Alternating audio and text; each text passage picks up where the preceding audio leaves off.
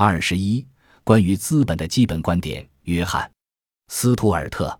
穆勒在其书中的《资本的基本观点》一章中提出，关于资本的基本观点，第一个就是工业的发展受资本的限制，使用劳动就是投资，这说明工业的发展无法超出资本的投资范围。没有比提供材料和食品更多的行业了。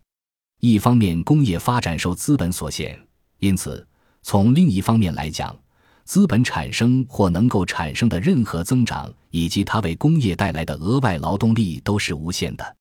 资本的任何增长都会带来劳动力薪酬的增加。关于这一点，亚当·